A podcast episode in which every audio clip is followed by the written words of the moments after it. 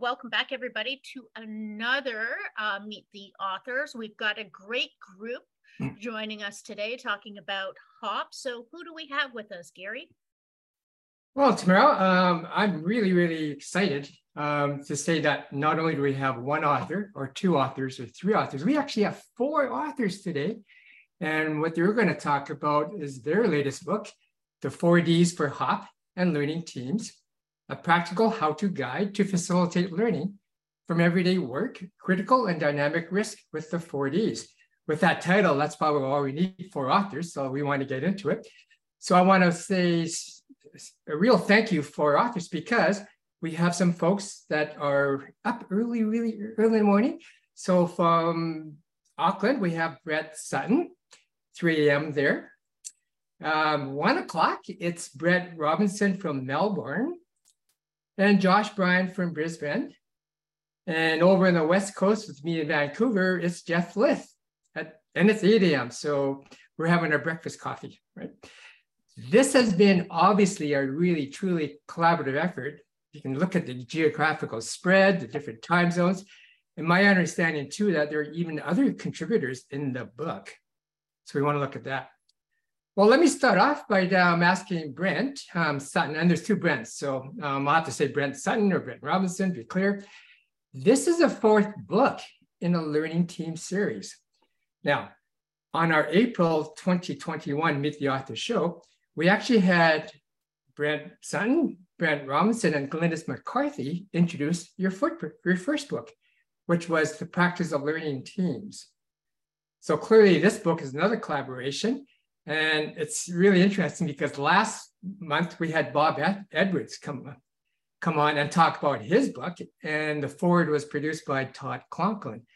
Well, what do you know? We have another book where Todd has written that forward as well. So great introductions. And well, Brent, can you fill us in um, that maybe what's the gap between what was happening in books two and three, two and three? Sure. Look, thanks, Gary, and, and uh, good to see everyone this morning. Um, really, book, book two is when we first introduced this notion of learning from everyday work back in 2021. Um, and we introduced it as a paper, a white paper, to, to get the conversations going with people. And we gave them a little bit of insights. Uh, book three was our first foray into creating a learning journal for HOP and learning teams. And once again, that really came about from the community, basically saying, you know, how do we go about improving practice? And we know that reflection is a really important part of, of learning. So we built a reflective journal to help guide people through that process. Okay, great. Well, the four Ds, um, Jeff Lyth, you had a lot of um, involvement in coming up with the four Ds. Can you share with how you how you did that?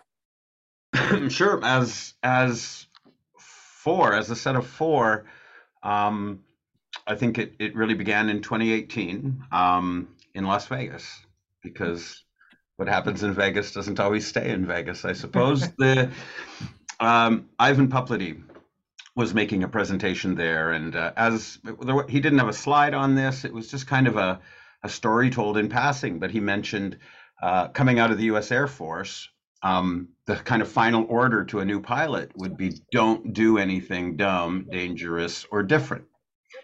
And uh, given the military context and everything, that was interesting. But he said he came to the U.S. Forest Service and was applying, you know, a lot of these principles uh, quite early on. And so he flipped those three questions to be proactive rather than a command, rather than a you know, a, a, a, sort of a controlling tone, um, he flipped them in the U.S. Forest Service to say, um, "Tell us when something seems uh, dumb, dangerous, or or or different." And so he switched that into that proactive mode, and that really struck me. And I pondered that for a while, thinking about uh, my industrial clients and the kinds of conversations we wanted to start, and it it felt a bit like a three-legged table uh, mm-hmm. for some reason. And uh, I think the other thing uh, we added uh, so we added difficult for industrial operations um, and then it became a set it became a, a little set of questions that uh, that i thought would be really useful in in just getting right into starting these conversations with our frontline experts. Ah, great. Thanks for that. Well, Josh, why don't we start going through the 4Ds and can you tell us what's dumb about? Yeah, it's um the first of the D's is really about sense making. So um, we really need to get an understanding of the, of the groups of these work groups um, and getting their experiences about you know what actually makes sense and doesn't make sense. Sometimes there's critical information that we give out to our workforce, and we think that the message has got through. Um, but to them, it actually like it makes no sense the way that we've communicated that. Um, what we found a lot with asking this question about, oh, look, you know, can you tell me about things that are dumb in this area? Is that actually it's risen a lot of waste um, where things are repeated. People might do inductions three times to get onto a site um, you know, and they're all exactly the same same thing. So, you know, that that doesn't make sense. Like, why do we have to do it that way? That's what that question's all about. And what we're trying to do is actually show a lot of appreciation about their work environment um, and what's actually makes sense and doesn't make sense to them because we're the we're the ones who create that. Um, and it's also, you know, whenever we've had an event, we always put yourself in that other person's shoes. Like, why did it make sense for them to do it at that time? Um, so yeah, by asking that first question, I you know, can you tell me what's dumb? Just it's all that framing around sense making. Yeah, yeah. Right. Do, you kind of get blank stares when you do ask that question? What's dumb about? But what no, it, it's but the thing is that's common language in a frontline worker. Like you know, tell me ah. you know, tell me about the tell me about the dumb things that we make you do, and and they will open up immediately. Ah, good. Okay, good to know. Well, Brent Robinson, dangerous sounds like something to do with safety risk. Can you can you expand on that? Yeah, uh, thanks, Gary. What what we're seeing with dangerous and the way that we've been using dangerous is that the, the organization looks at a task specifically and says, you know, there's some danger there. There's some, we've a, a we've, we've assessed the risk. What does that risk mean? A lot of people, including the Trump campaign. We've um, so it's an organizational context. So they might have used a five by five matrix or whatever it is to determine some risk. But what we're using it with with the four Ds is how does the worker see risk, and it's the context that they're working in. So you know, an example would be on a construction site. You know, we've assessed the risk at three or 12, whatever you know number the organization likes to use. But mm-hmm. the workers are seeing dangerous differently because they might have a lot of mo- uh, mobile plant moving around them. So that's where the 4Ds are feeding that back to the organization to put context around it from the workers' point of view or the frontline team's point of view. And so that's that's where dangerous really plays a really important part in the 4Ds. Yeah, okay, understand that. Good. Gary, I'm just going to interrupt for one second. Sure. Uh, sorry, I'm going to ask the audience to make sure that you're muting. Um, there's a lot of people breaking into mics, and so I will be muting people if you if your mic opens. Go ahead, Gary. Okay, great. Okay. Well, Jeff, you kind of got into adding this difficult as the fourth D. Can you go into a bit deeper into that? How did how did it come about? I, you know, I think at the time, well, so uh, the way the first 3Ds, the original first 3Ds showed up, it it it seemed to be it was like north, south, and east, you know, with no west. I've always talked about these Ds as as like the cardinal points of the compass, and so it did feel like something was lacking. Mm. And so when I was thinking about uh, you know, industrial ops and the the places where I hang out, the workplaces I hang out in, um, you know, I think too there was had been an incident around that time that that really did involve uh, uh, workers encountering difficulty in a task, and um, in that case, it it had a horrible outcome. There was some some difficulty they encountered. They were close to close to finished. They tried harder without questioning the source of that difficulty, and it ended up horribly, and somebody was um, killed. I think mm-hmm. so um, it really made sense that if we're inquiring about these sort of four cardinal points of operational rubs, operate anything holding us back from from peak performance or understanding uh, peak performance. It really seemed like difficulty in performance of task uh, really represented a, a, full quadrant there of these four cardinal points we wanted to uh, we wanted to be inquiring about. Yeah, yeah.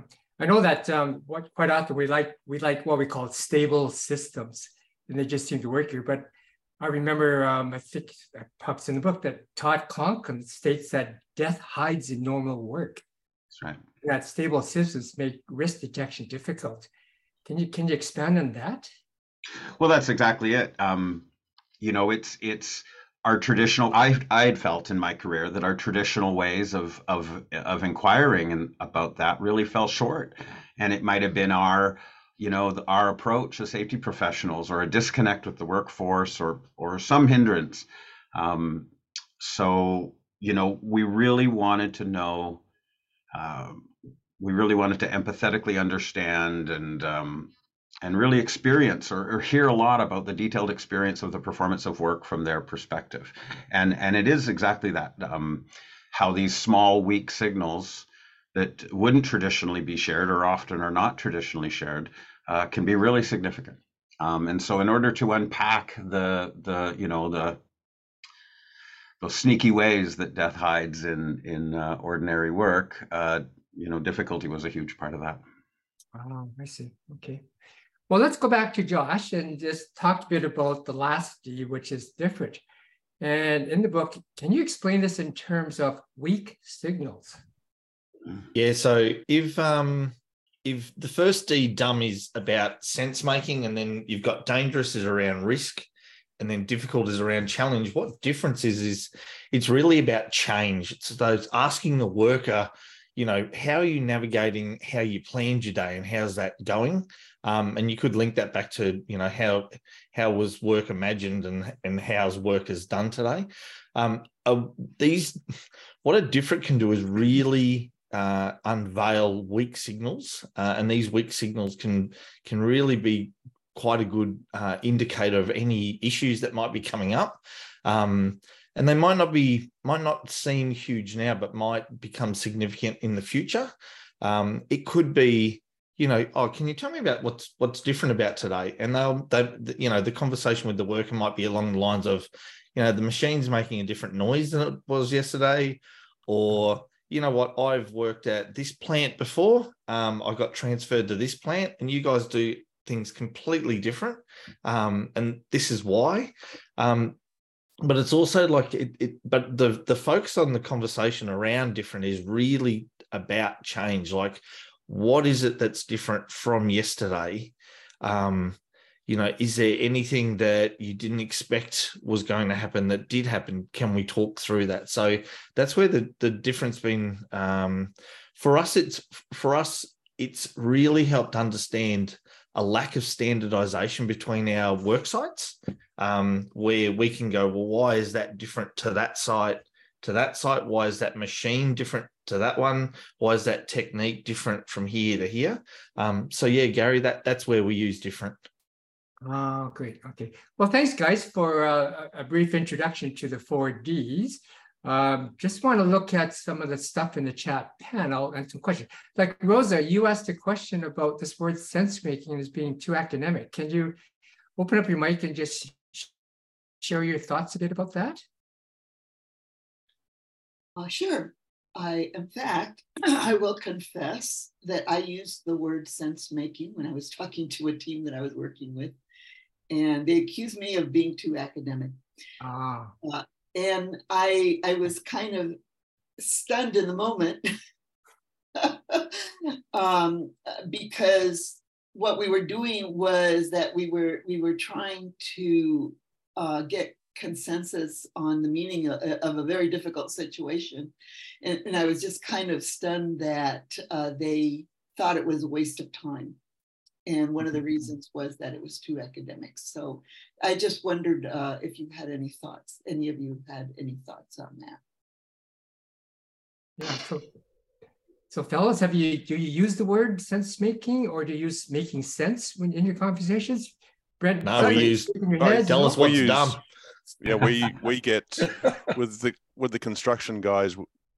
The word "dumb" is we've designed something that they're going to put on a building somewhere, and they go, "Why did you do it this way? This is really dumb."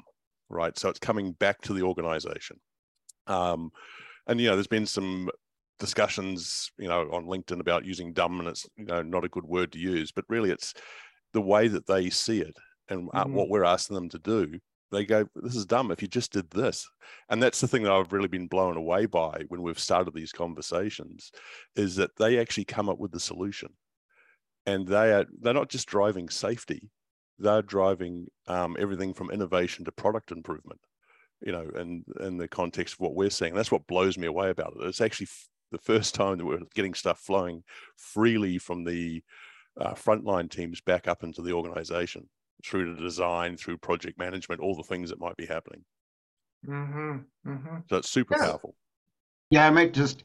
I mean, we're not in. None of these Ds are are are intentionally they're not deep dives into any of these things we're scratching the surface of sense making and decision making and it's really not to go there i would suggest that um, but one, you know, part of the difference is generational change and and um, turnover in the workplace. And and when you're having that conversation, sometimes in my industrial ops, uh, uh, common sense, the term common sense comes up, and hmm. um, some of these folks um, uh, uh, uh miss those years when they could rely on some kind of common sense. So to me, when we're when we're asking about what's done, what doesn't make sense, um, we're kind of getting over that old another generation's um, dependence on common sense, and we're inquiring into what makes sense, how it makes sense, does it make sense? So um, sense making in the loosest uh, Rosa, the loosest sense probably of the term. Yeah, and you know when we talk about dumb we are looking at it how the workers views the system. So, so, I, so really, we're saying, as a worker, I am dumbfounded. Ah. Mm. Okay, oh, that I'm like doing that. things this way. Yeah. It's not yeah. dumb in the sense of people are dumb. It's it's my view of the system. It is the rub or the frictions that exist in black line, blue line. It, it is the things that I'm having to adapt and change, which Rosa is what you asked about about dynamic risk. In dynamic risk, we have to adapt because that risk is always changing. So the four Ds is that uh, sense making, if you want an academic term, a sense making mnemonic. Sense making allows. It's it's a sense making mnemonic that yes. allows a, an appreciative understanding. So homage to Edgar Schein. So rather than appreciative um, inquiry, it's about appreciative understanding. Yeah. Mm. Nice. Through the lens nice. of the worker, mm. not through the lens of the system, the lens of the worker. Yeah. I just wanted to ask a question picking up on this thread that you're unraveling you know about the generational changeovers the stigmas the biases etc for a long time, um, the workforce, and people have heard me say this before, have been told to do, not think, right? Nobody really cares that you have an opinion or a brain in your head. Just do the job that you're here to do. And so, in my experience, this this attitude that's come, I'm going to use the word down here because it has from the hierarchy system in previous decades come down to the workers. Now you have a lot of workers who don't feel comfortable um, coming forward and risking talking, which is a big critical issue because there's so much wealth of information, like you were talking about they have solutions, they have innovative ideas, they have all of this locked in their brain.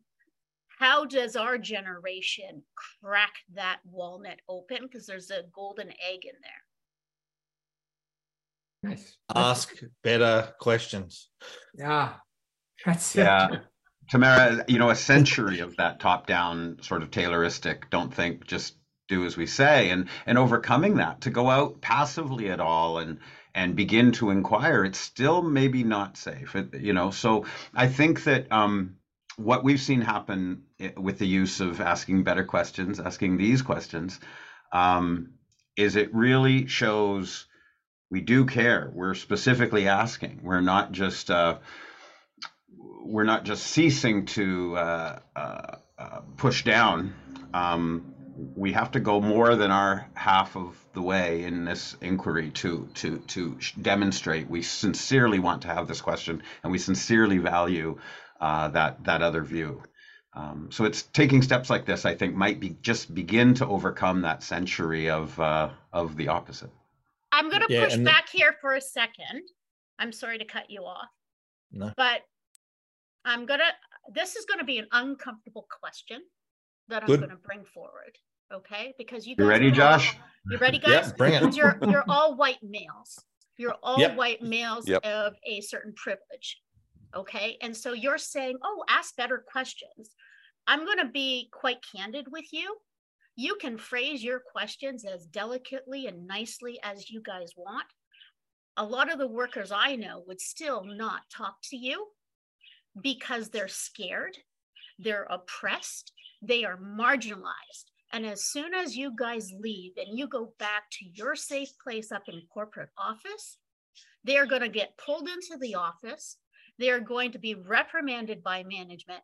And many of them, and if you know anything that's happening in Toronto right now with the Metro grocery stores on strike, and this is a big reason for this happening, their hours get cut for work for speaking up. This is the reality of the workplace, not as imagined in people's heads that you can just have these nice, open, better conversations, better co- questions, etc.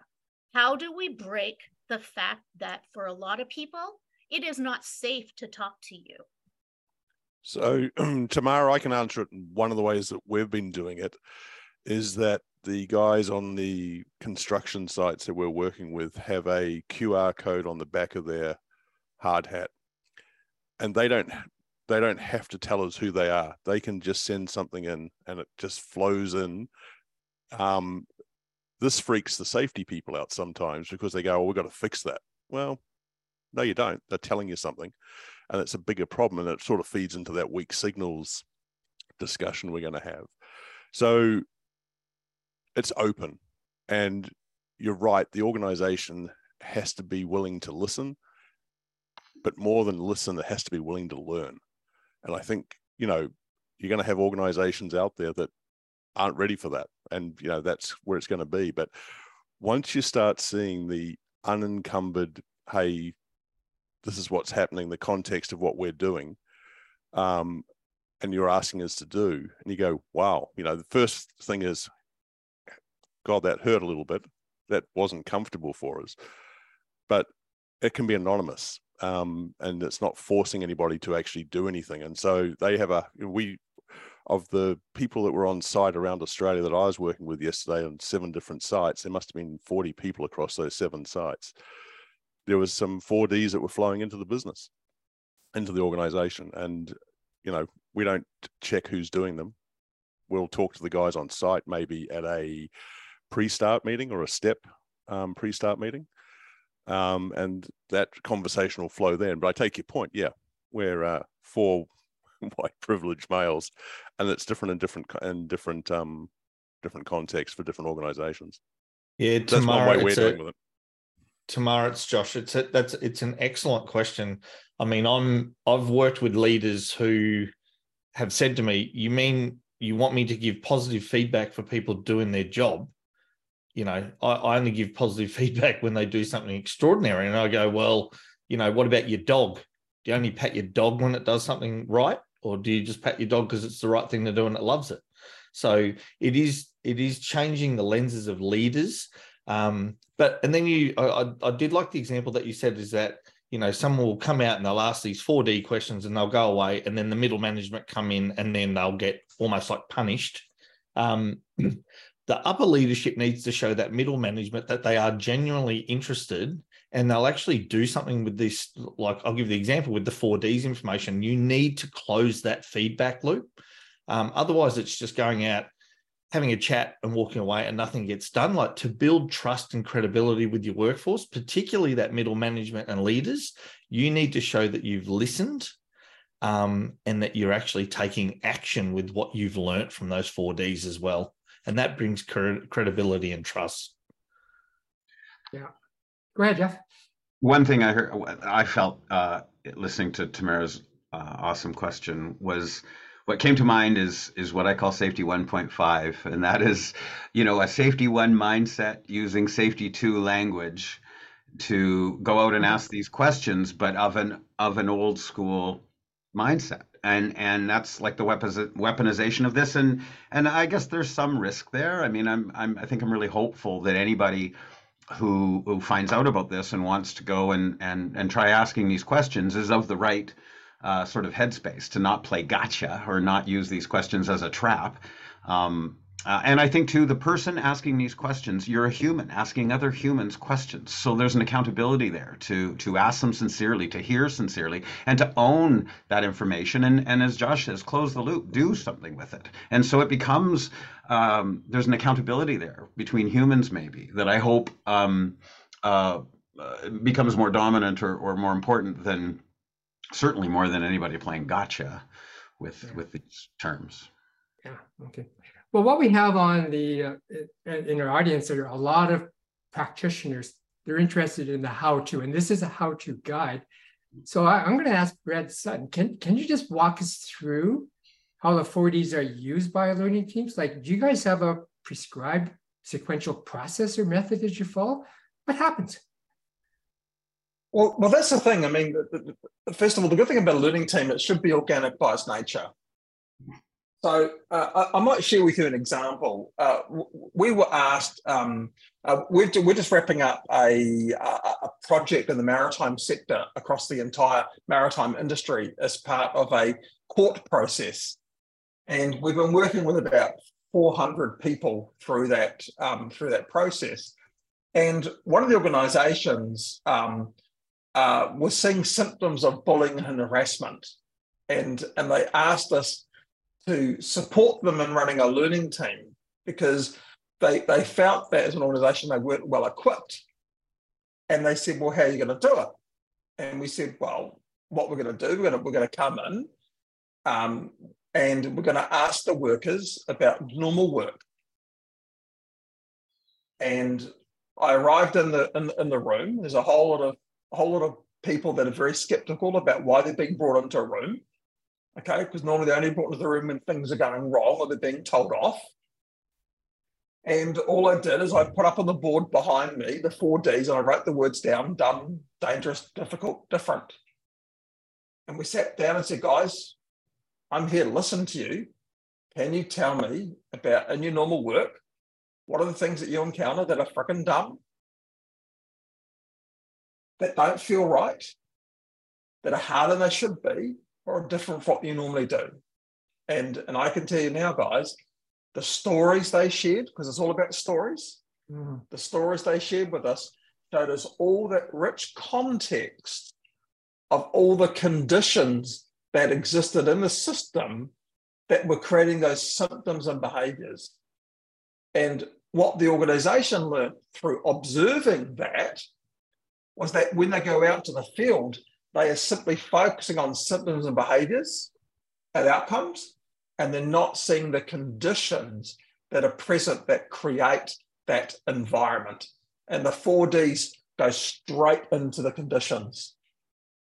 Yeah. Now, what shocked me was the fact that the safety team, two days later, said that this group of people are now actively engaging with us about the stuff they find dumb, dangerous, difficult, different.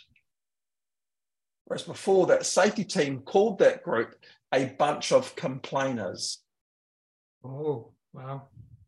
And I would share with you that complaining was the only way of expressing how they cared because no one was listening. I'm glad that you said that because that resonates, Brent, with um, management calling the the workers children or mm-hmm. whiny. Yep. Any any infantilization, infantilization, infantilization. Sorry, it's early. Yeah, any any of that. You're right, Tamara. You're right. Yeah, yeah. Okay. Wow. And it's that storytelling. It is that storytelling. And uh, what you'll love, uh, Rosa, was that we, we were able, the feedback from the workers was how they psychologically felt afterwards. It's a lot, there was a weight being lifted off them. And, and in the end, when we presented, the, presented this back to the senior leadership team and with, with the workers were present in the presentation, we're able to share stories of when workers felt that safety was being done to them versus when safety is being done for them mm-hmm. versus when safety was being done with them. And the organization sat there and said, and apologized to the workers for not supporting them. Yeah. Because we removed that confrontation through storytelling because it didn't talk about individuals, it talked about the system and the conditions in the system. Yeah. It, for me, it comes back to you, Jeff, that safety 1.5. we talk the, the safety two language, and but they do not realize they're stuck in that dominant safety one. Then it's like, oh my God, this is what we've been doing to employees. So it is a it is a bit of awakening, which I which I think is really, really good. That's cool. high praise coming from the safety three guy. So thank you for that. I'm still trying to get to 2.1. thanks, Gary. You're way ahead. I, I, have, I have a question. Oh, uh, go ahead. Tamara, I have a question about sure. um, because this is a, a, a how-to. You're all external uh, consultants. Uh, looking no. back on your experience as an internal, uh, what would you tell yourself that you know now that you didn't know then? Josh is an internal. Yeah, Josh I'm internal. I'm yeah, so I'm I'm general manager for a basically a service providing company to mining. So 25 different clients, 900 different employees. Um, what would I tell myself? Yeah, so good. Um, I want to come back to I've been asking the wrong questions. Going in and asking someone, hey, you know, uh, tell me about oh, i'd like to congratulate you on your housekeeping. This is really good. Oh can you talk me through your task? Oh look i don't like the way you're wearing your gloves and i don't like the way you've got that set up. Can you and i agree to an action that you'll fix this um, and then that we, way we can move forward? That's going in as a leader and the leader having the answers.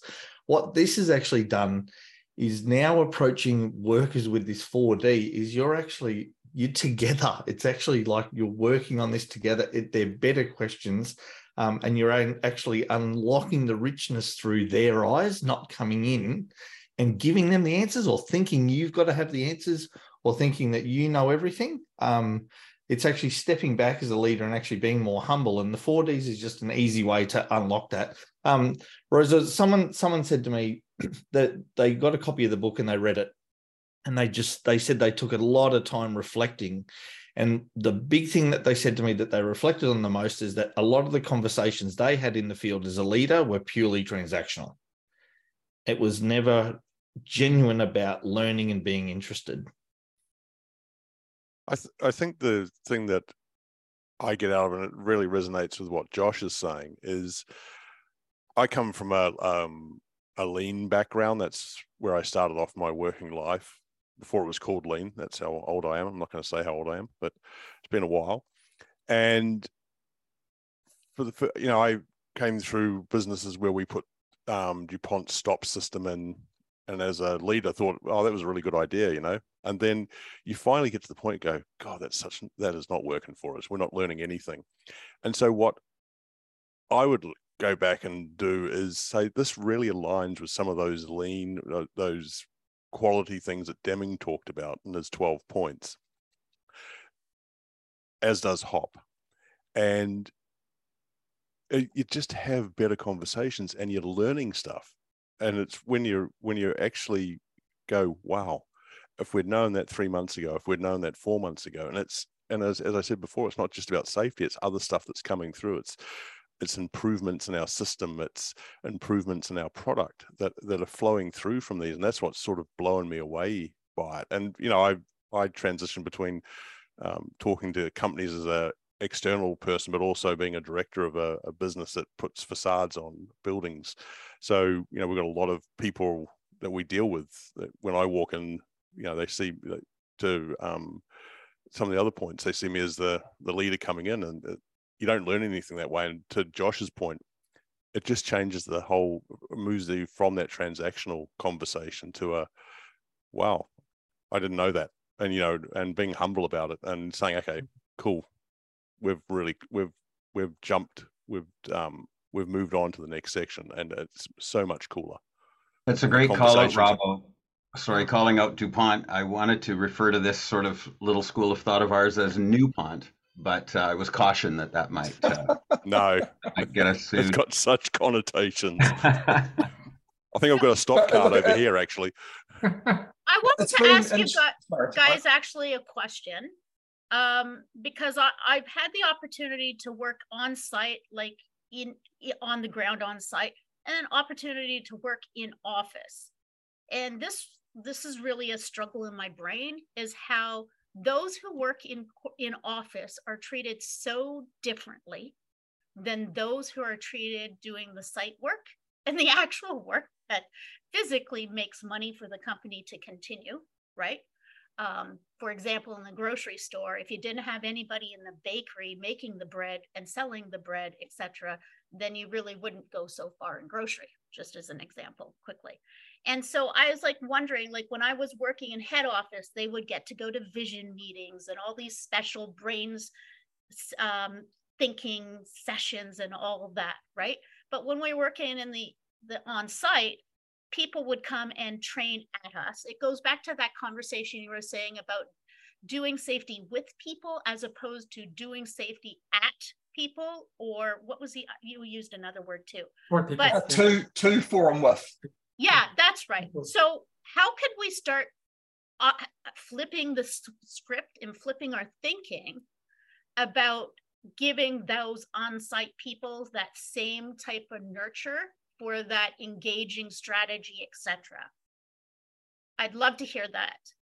Tamara, you, you know what I thought when you asked that was that we've used terms like knowledge workers as opposed to you know those physical workers. And in this space we're really i think those are horrible terms. Uh, we're really tapping into the knowledge of those frontline workers. Those frontline workers are are knowledge workers. They're knowledge holders and and we're really appreciating that. So when you mentioned that the difference between office and site um, that's what came to mind was those old divisions to say knowledge worker versus physical worker. And i think being of that mindset it, it's they're knowledge workers. They hold critical knowledge to us in these complex times.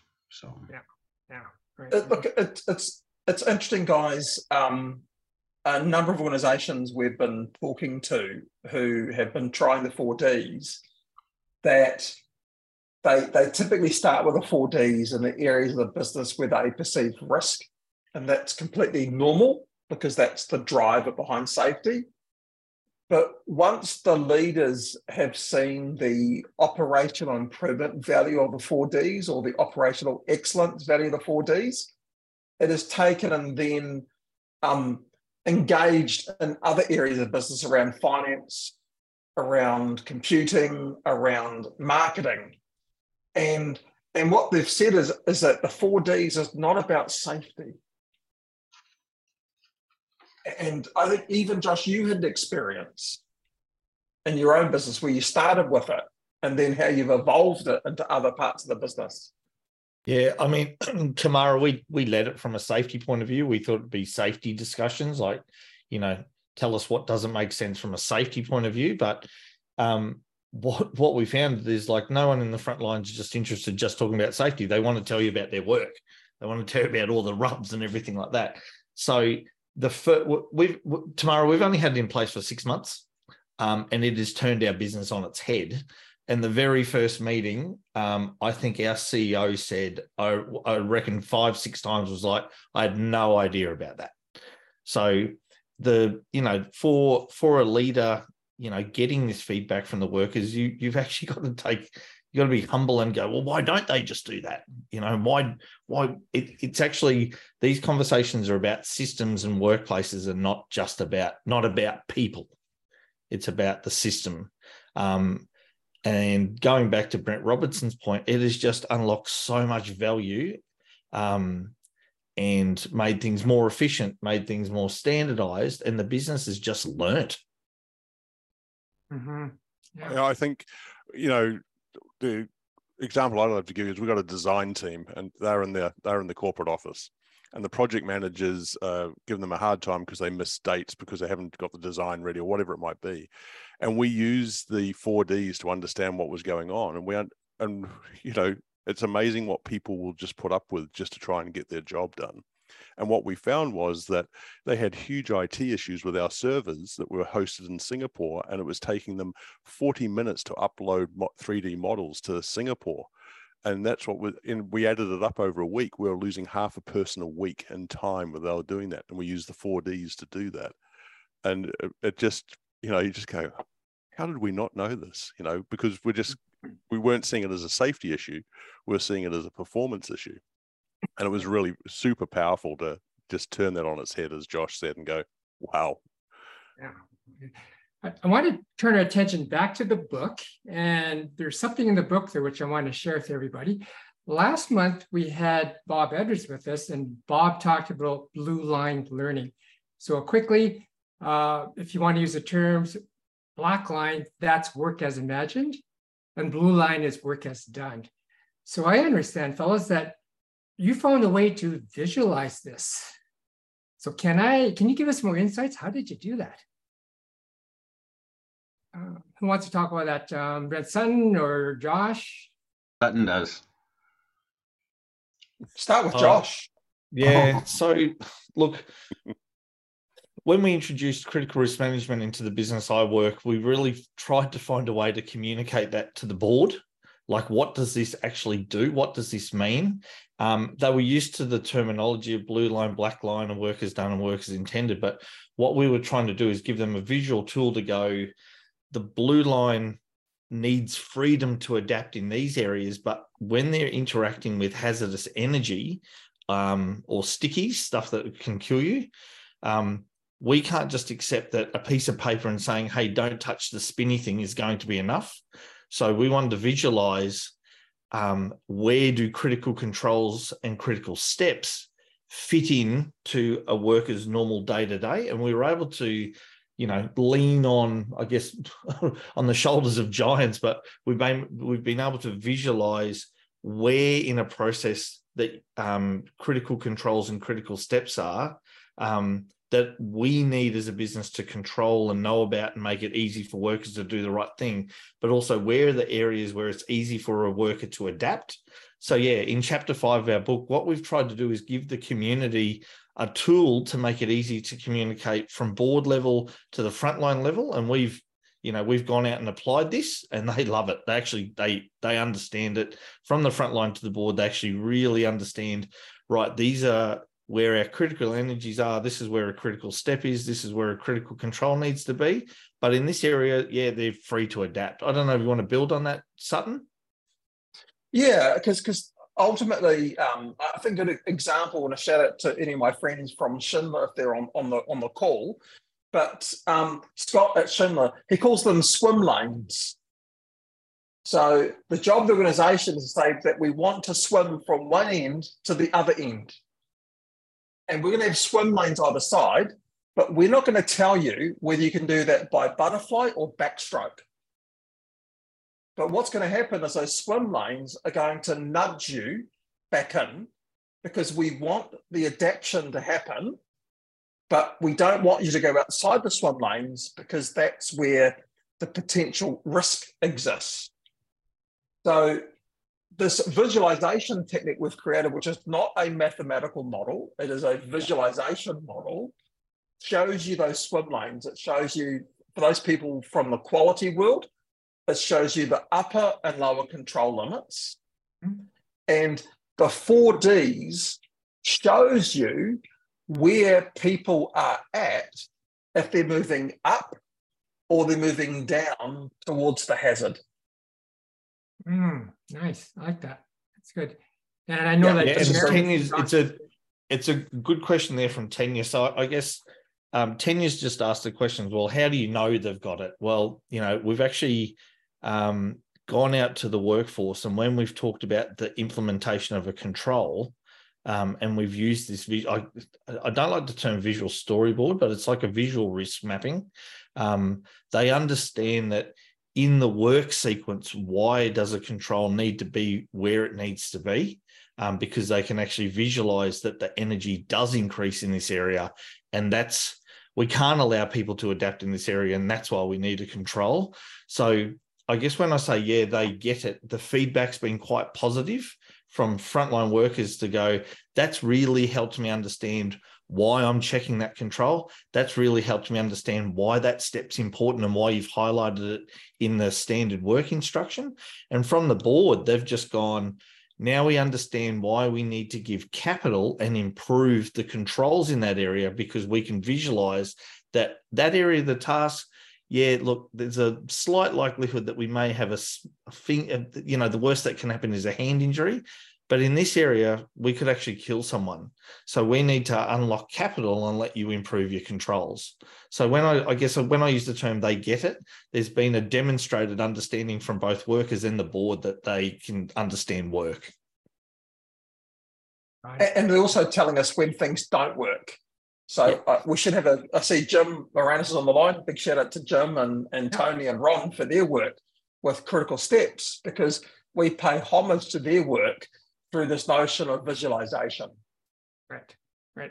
So it's really it's really important that the 4Ds can show us when when that blue line is moving away and where that blue line is moving down.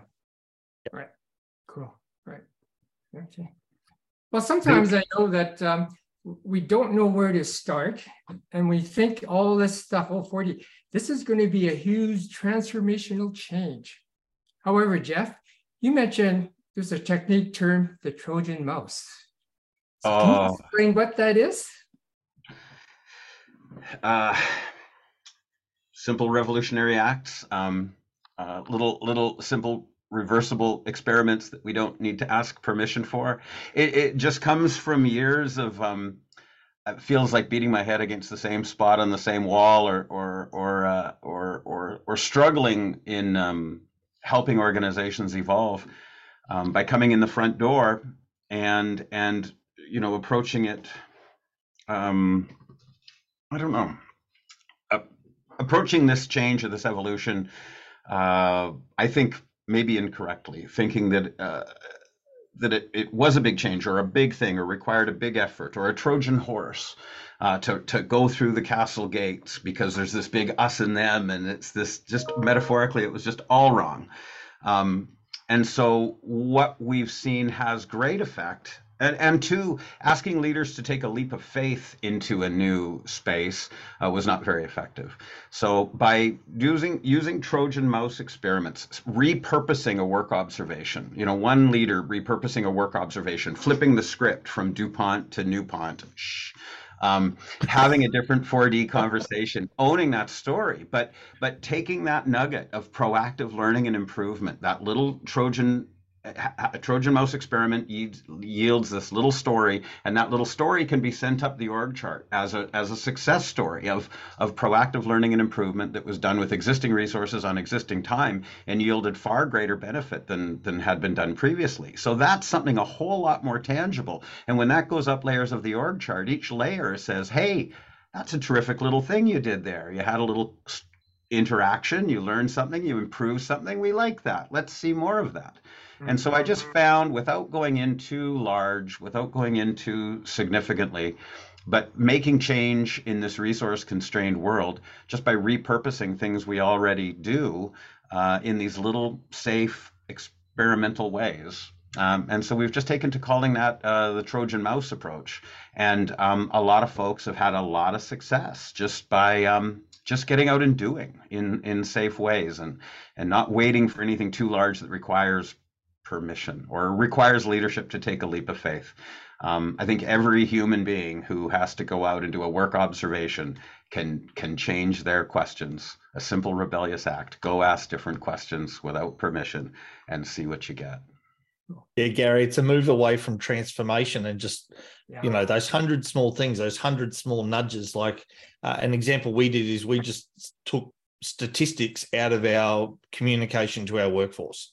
Just took it out, took away days lost, injury free days, took all that crap out, um, and then we took away TRIF, and we didn't tell anyone that we took it away. And these little nudges, and then you start showing what's actually important to the organization.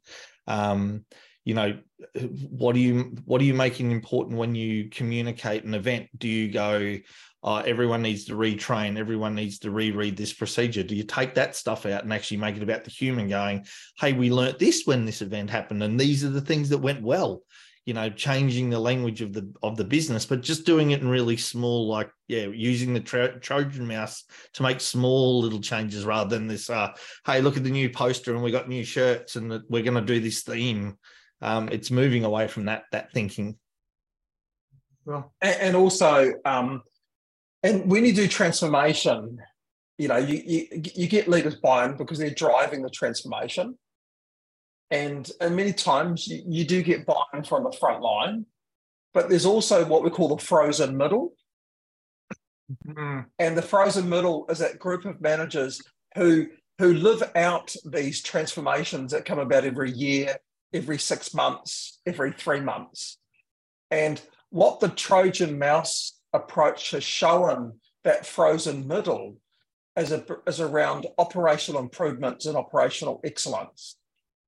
And when that frozen middle see the value in creating small change, then they want to take ownership. Mm-hmm. Because if that change is positive to the business, because remember, they, they're getting it from the top, they're getting it from the bottom. They're, they're, they're, the, they're stuck in the center. If they can start to see the value from that, then they start to become the voice of change. Mm-hmm. Mm-hmm. Yeah.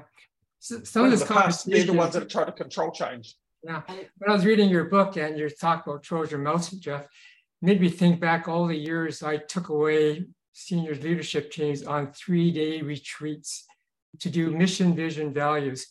And I go back and think like, what, what, what was I thinking at the time? I think if, what I would do differently is take away for three-day retreats and do the four Ds. So fellows, where you sit in the middle, what's dumb?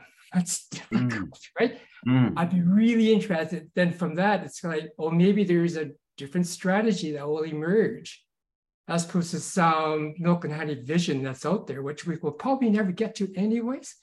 Let's work with where we are today with limited resources and see where we can go from there and make these small things. And guess what? Some may go viral as well.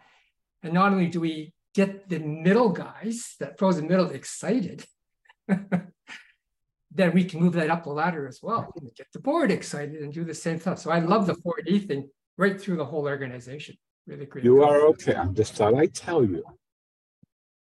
I think we have to make it safe for those that frozen middle. I, now you now, now you know what I feel like. Bob has to be muted. Thank you. um, you know, we've in these oh, in these conversations, we've realized that, that that in this organizational change, there's a lot of folks through that middle layer that that are really at risk and like they're in that sandwich. Um, and so these little safe uh, proactive stories of learning and improvement make it safe to communicate up. It's it uh, all layers of the org chart. Yeah. Yeah. Cool. Could I? Uh, I have been uh, in the midst of lots and lots of interviews with uh, OSH professionals, and a lot of them feel that uh, they're dis- they're not listened to. Their recommendations are overlooked, disregarded, ignored. Um, and it seems to me that what we're talking about here um, would be a, a, great way for such a person to begin to create change without having to get permission, without having to get backing from, from management. so how could we get uh, this information out to all of these uh, students in the university who are going to be stepping into a career mm-hmm. filled with uh, obstacles and uh, when when there are many things that they could be doing uh, that that could that would work does that make sense yeah it does it, it, it also connects with a question that um, an ESH project lead in Ireland asked about how do we get my team to understand this? So I'll see what you're saying, Rosa. Well, how do we get the education level down to the students well to start talking differently and asking better questions, right? So your thoughts here, guys? What do you think? What, what could we do? Rosa, when you were saying that, it, what came to mind was in past years, a lot attending a lot of uh, traditional safety conferences and um, what I was seeing was a lot of speakers coming in that were from a sales perspective, a lot of keynotes or presentations from sales gurus. And, and a lot of the messaging some years ago was, how do we sell safety better? How do we, what can we learn to like sell this down? And I thought, wow, you're learning how to sell harder and nobody's questioning what it is you're trying to sell. And I think uh, question your product, like, like in safety, you know, it should be flying off the shelves. If we're doing it right, it shouldn't be a hard sell. So I've always thought, you know, if we're we had to learn from sales gurus how to push our safety one thinking, and we never really question that safety one thinking. I, you know, I think it it's an excellent question, and and um, you know, going back to an earlier point made about confidentiality, you know, confidentiality is, something that's offered, I think, in beginning these conversations in case people in certain areas need it and require it. Um, and and two, the amount of, of prep that has to be done for the that those basic assumptions in the safety professionals and switching to that questioning of their, you know, I never questioned my black line, for instance. I just enforced it. Now I question my black line. Um, safety hasn't questioned what it was selling, and now I think it really needs to look empathetically at what it is that it's selling. And I think these questions get us over that um, with minimal preparation and, and um, um, effect on basic assumptions. Yeah, Rosa, um, Dave Provan, and I think David Wood is the one who came up with the term. But you know, what's your role as a safety professional when you come out? When you're when you're new, what do you think your role is? And your role is to create foresight about the changing shape of risk before it leads to harm. And how do you do that? you could use the four Ds to go and ask better questions and understand normal work. And that you will make a bigger impact on the business than rolling out a hands and fingers campaign. Mm-hmm. Mm, very good point. How to get the word I, I think from my from my perspective, Rosa, we're asking people to listen and not judge. Mm. And our observation is listening is really difficult for some people because they have been predicated on this notion of find and fix. Mm. And we're trying to say that the, the, the paradigm shift is to listen, understand, learn, mm-hmm. and then improve. So just imagine we're trying to slow a little bit down. But what's interesting is that once lead and leaders have said to me, we didn't know how to listen.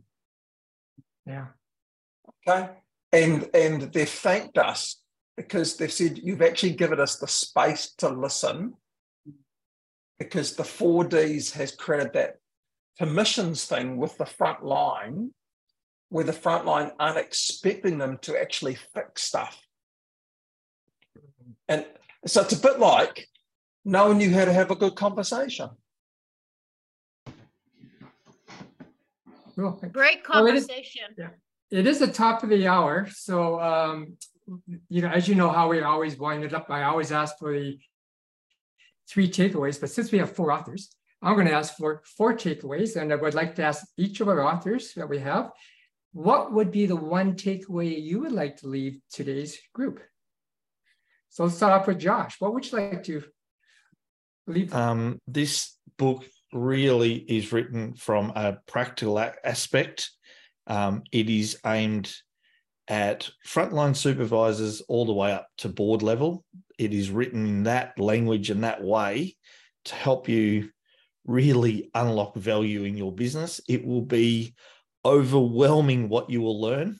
That's probably the one thing that I will leave you with that it will be it, it will like come at you and you will learn so much and it can be overwhelming. Just do the Trojan mouse one bite at a time, just one little nudge, one change, one learning. That's I'll leave it at that. But please, this um that that book is written very practically minded. Great, great. Brent Sutton, what's your one takeaway? That uh, leveraging on from Josh is that sustainable change, change that sticks, only happens in small increments. Big change never sticks. So the Trojan mouse is that strategy to create sustainable change. Right, great. Brent Robinson. Um, for me, it is we started it with safety in mind, and it's moved right across the whole business. So it's about mm. improving the business, and you know, that's what's blown me away. It's uh, been a really, really interesting process to watch that from the front and driven from the front line. It, you know, it's everything that you know we've wanted, and I think everything that Deming probably wanted as well. So I'm really enjoying that at the moment. Okay, and last but not least, Jeff, what's your one takeaway? Uh, really foundationally, I would say that um, the 3Ds originated way back in the military in a kind of a command and control sense, and it was about the person. It was directed at the person to not do anything dumb, dangerous, or different. And the the, the the big thing I would want to say is that remember that this is about the system. We're, we're asking people for their reflections on the system. Um, so we're valuing the people. We're respecting the people and their intelligence and insights. It's the system that we're inquiring about and asking about. So I would say that's fundamental, especially when it comes to anybody hung up on the D word, uh, or sorry, the dumb word. They're all D words, right? Um, when we're asking about what's dumb, we're asking what doesn't make sense about the system. We're not, we're in no way um, being critical of the people. Great. Okay. Well, thanks everyone for coming. And tomorrow, over to you. Thanks, Gary. And thank you to all our speakers, Brent, Jeffery, Brent, and Josh, for coming and spending your time today, but also for opening up the opportunity for that conversation because I actually feel today that the workforce is giving an opportunity to have some voice. And that's a great step that we're moving forward. So thank you for that. And thank you to our audience for once again coming and joining us for the hour and uh, sharing your thoughts and um, insights with us because without you, we wouldn't have this show. So thank you, everybody, and stay safe. Thanks all. Thanks. See ya.